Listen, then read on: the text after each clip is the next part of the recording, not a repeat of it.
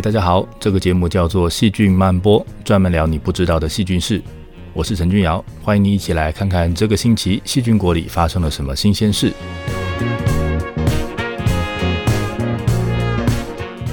海绵是个厨房里面最常见的东西，但是这个名字原本是属于住在海里的生物的。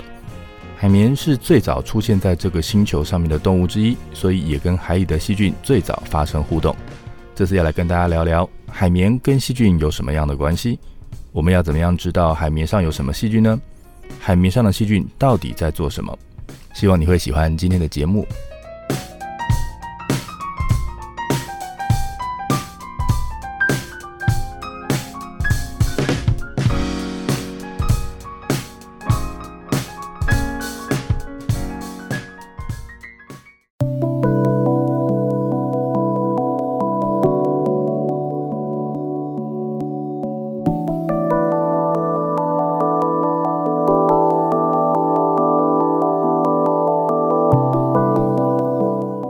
绵是一群很有趣的动物，那它们长的样子跟厨房的海绵一样，身上都是孔洞。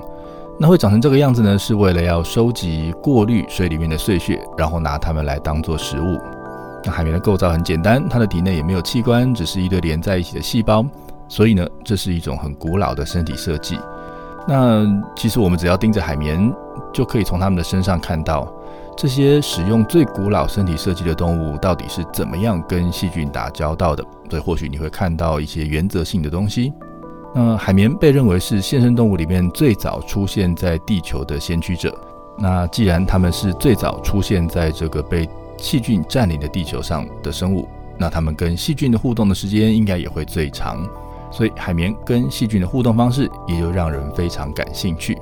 自从次世代大量平行定序的技术出现之后，这些好奇的人类就开始把看到的各种东西，通通都拿去做定序。那么，想要知道这个地球上各种活的、死的东西上面，到底都铺了一些什么样的细菌？那经过这十年来的研究，这个技术也真的可以大量满足人们的好奇心。目前累积的序列资料已经多到难以想象的地步了。那有这么多资料？我们有因为这样而完全搞懂细菌在那里做了什么吗？没有，这件事哪有那么简单？那我们到底知道了些什么呢？这个定序技术可以让我们知道细菌的身份，以及它们有能力去做什么样的事情。那经过全球各地这么多科学家在这么多年来烧钱定序做研究，我们也开始慢慢能够利用这些前人累积的资料，拼凑出海洋生物跟细菌之间的关系。比如说，我们可以拿海绵当做材料。把它们身上的 DNA 都萃取出来。那当你在这样做的同时呢，就同时把它身上的各种微生物的 DNA 也通通都萃取了出来。接着，你把这些 DNA 送去定序，解读上面的密码。那因为你这些萃取出来的 DNA 都是碎片，所以你定序之后拿到的结果也都是小段的片段。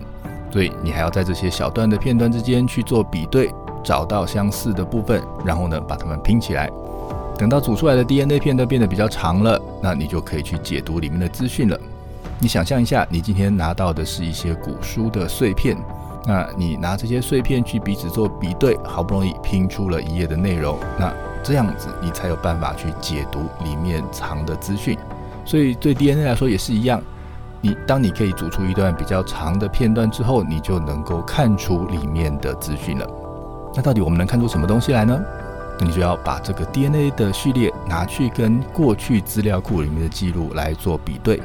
那如果这段序列呢，跟比如说执行 A 功能的基因的序列很相似，那我们找到的这段 DNA 片段可能也就是一个执行 A 功能的基因。那如果你的序列跟来自 B 细菌的基因密码很相似的话，那我们找到的这段 DNA 片段就代表了它是来自 B 细菌。那利用这样的方式，你就可以根据 DNA 序列。然后得到一些关于这个细菌的资讯，所以你看起来这些在微生物实验室里面工作的生物资讯工程师，他们的工作性质呢，可能有点像要天天把古树的碎片一片一片拿来比对，看谁的形状比较刚好对得上，然后拼完一页再一页，把这些资讯给拼凑出来。诶，这个听起来好像是一个很缓慢的过程，但是不是哦？真的在那边辛苦慢慢拼的其实是电脑，电脑的速度快很多。人当然还是需要去做最后的检查、做决定，但是呢，电脑分摊了大部分的工作。那这样子一来，有让人变得很轻松吗？才没有，因为要处理的资讯量实在是太大了。所以就算是有电脑的帮助，研究人员还是得花上非常多的时间来处理这些资讯。而这些辛苦的工作，可以帮助我们拼出一页又一页的资讯，让我们能够像瞎子摸象一样，慢慢一点一点的接近真相。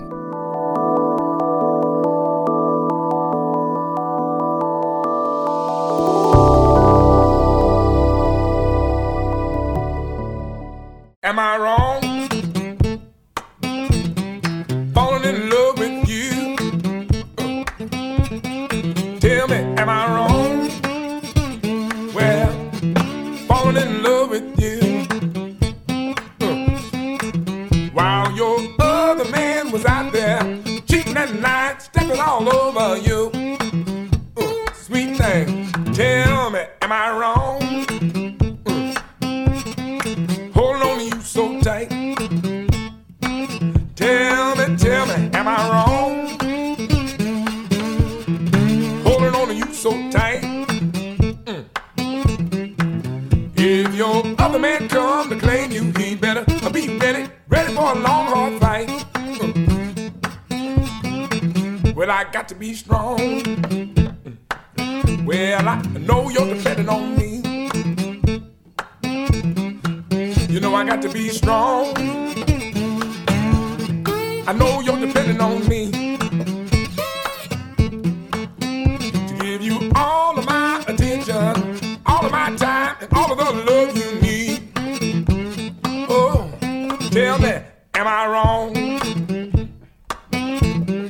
Trying to hold on to you.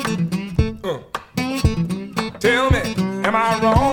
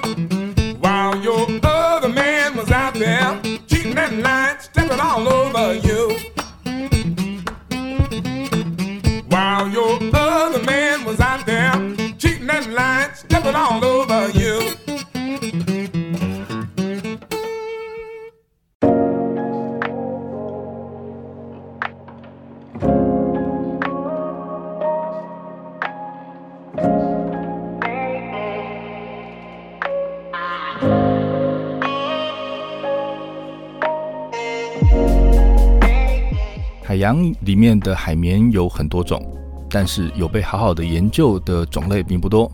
那有机会被拿来研究上面细菌的功能的海绵种类就更少了。虽然目前研究过的种类还很少，我们没有办法知道大部分的海绵是怎么跟细菌发生互动的。不过至少我们可以靠这些有限的种类当做例子，来看看细菌跟海绵到底可以用什么样的方式来互动。我们来看一篇在二零二三年发表的研究报告。那在这篇研究里面看的是一种扇形的海绵，嗯，这是一种很特别的形状。那这种海绵里面有很多的细菌。我们先来看看这个细菌好了。细菌要住在海绵上，那想必这个海绵上面要有足够的养分，可以让细菌在上面生存。但是海绵会制造出来的东西，可以当养分的东西那么多种，我们要怎么样才知道海绵到底放了什么东西给细菌吃呢？嗯，这个很难猜，因为可能性太多了。不过科学家最厉害的就是去找答案。不管到底海绵制造释放了什么样的东西，这个东西势必会累积在海绵的附近。那它的浓度在海绵附近应该会比较高。所以呢，科学家就在海绵的周围采样，然后呢就去看看海绵到底是用了什么样的好东西来喂养细菌。结果他们在很多的海绵的附近侦测到一种让人很意外的东西，这种东西呢是 taurine 牛磺酸。那牛磺酸是一种氨基酸的衍生物，它可以当做养分。有些你听过的饮料里面都放了牛磺酸，像是红牛、像是蛮牛、康贝特等等，这些你应该都有听过。那这个牛磺酸呢，它跟氨基酸一样有碳有氮，所以它当做养分来被使用的时候呢，就可以同时当做碳的来源跟氮的来源，听起来是一个很不错的养分分子。所以看起来海绵有情有义。那海绵上的细菌有没有接受到这份礼呢？有的，细菌的确有相关的基因，可以把牛磺酸吸收进来，可以把它分解，然后当做碳源跟氮源来使用。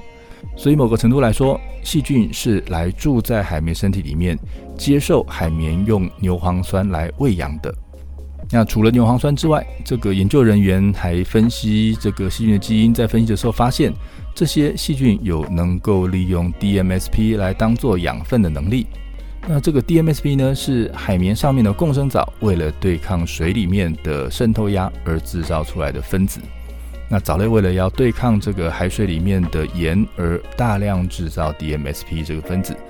那在细胞里面多堆一些这个 DMSP 呢，就能够对抗外面海水的盐，让细胞里面跟细胞外面的渗透压比比较接近。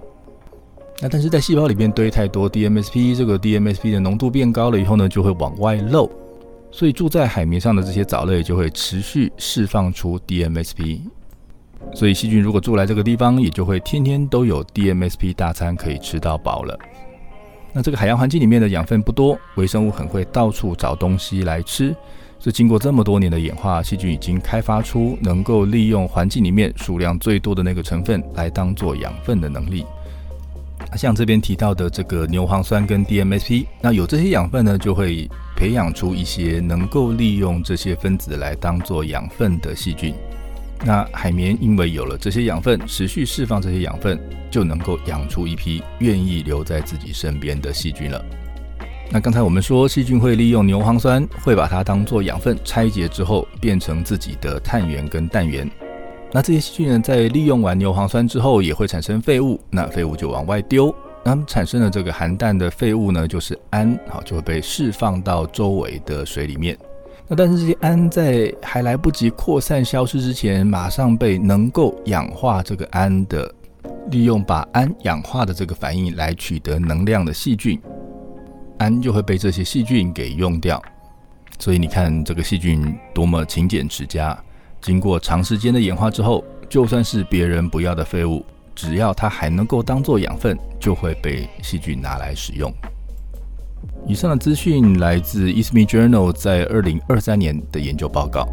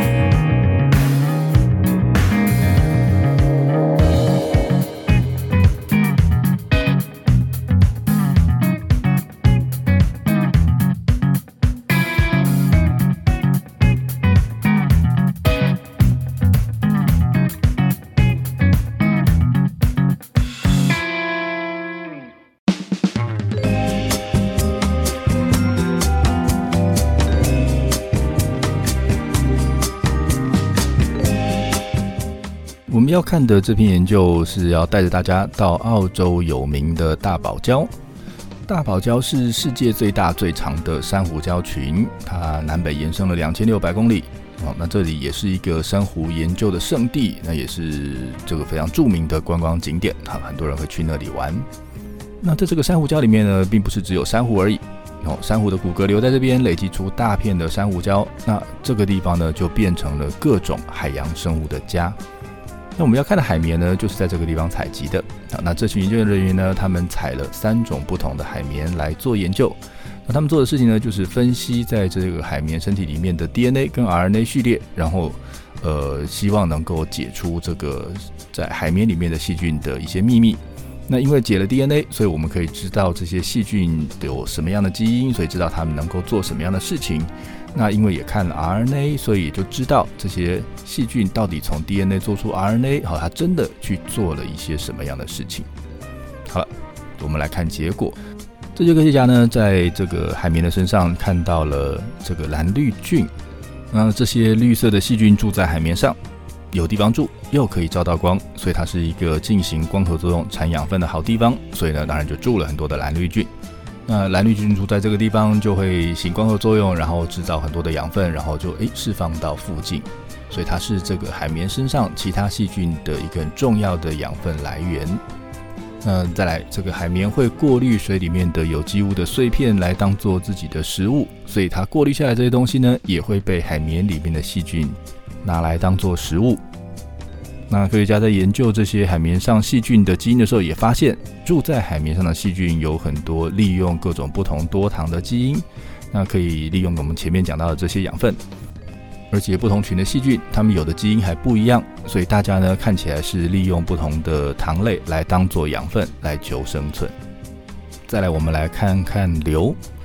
海水里面第二多的阴离子就是硫酸根。那对细菌来说，这是一个取之不尽、用之不竭的资源。这些住在海绵上的细菌，它们从海绵身上拿到了有机物来当做能源，可以用来呼吸。那从得到的基因来看，在海绵上的细菌有不少是可以拿这个硫酸根来取代氧气来呼吸的细菌。那这些细菌呢，它们在利用硫酸根呼吸之后，可能会产生其他的硫化物。硫化物就会累积，累积了之后呢，就又出现一群细菌，可以利用这些硫化物来当做自己的能量来源，把它们氧化之后产生能量。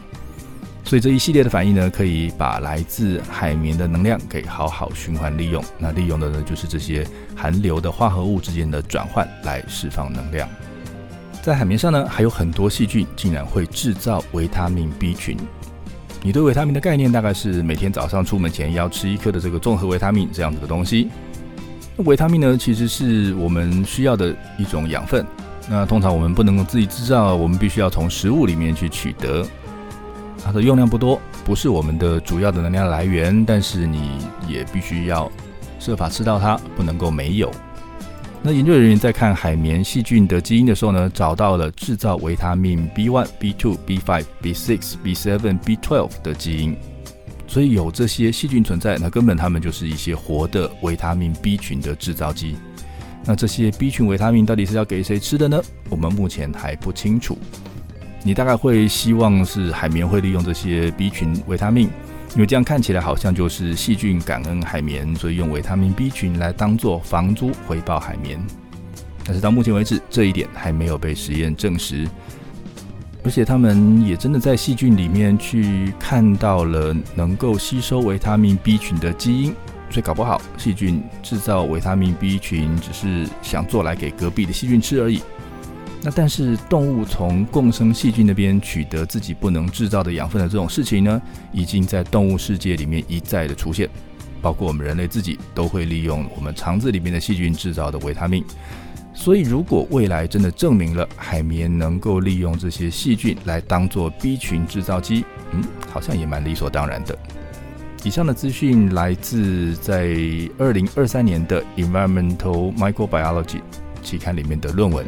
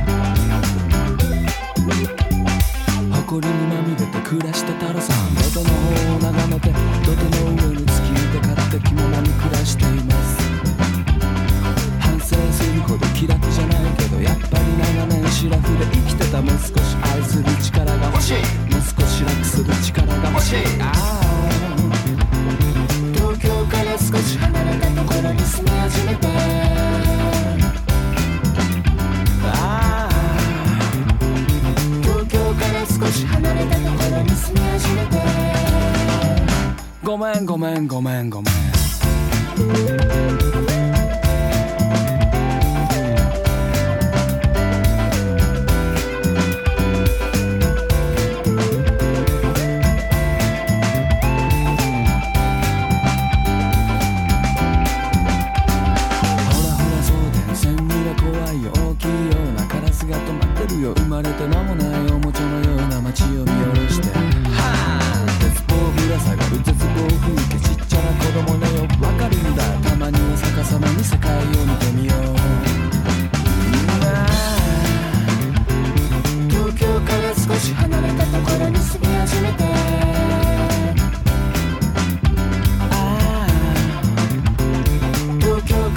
少し離れてたところに住み始めて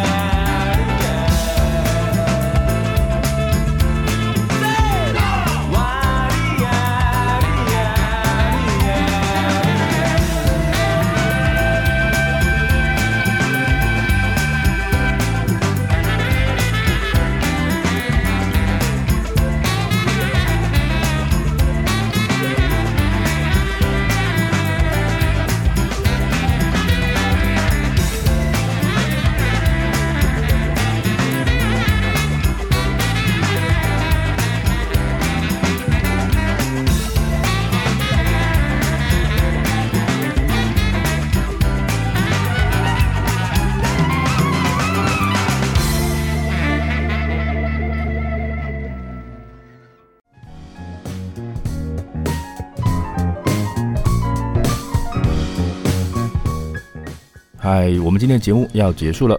我们今天聊了这个年代的微生物学家利用序列的分析，一点一点拼凑出细菌的知识，让我们慢慢知道这个地球上的细菌到底能做什么，以及它们做了什么。海绵会释放养分，这个包括他们自己做的牛磺酸，或者是共生藻做的 DMSP。那这些养分呢，可以让细菌愿意留下来。而这些把海绵当成家的细菌呢，会在家里面做各种不同的事情，也很有机会成为海绵的养分提供者。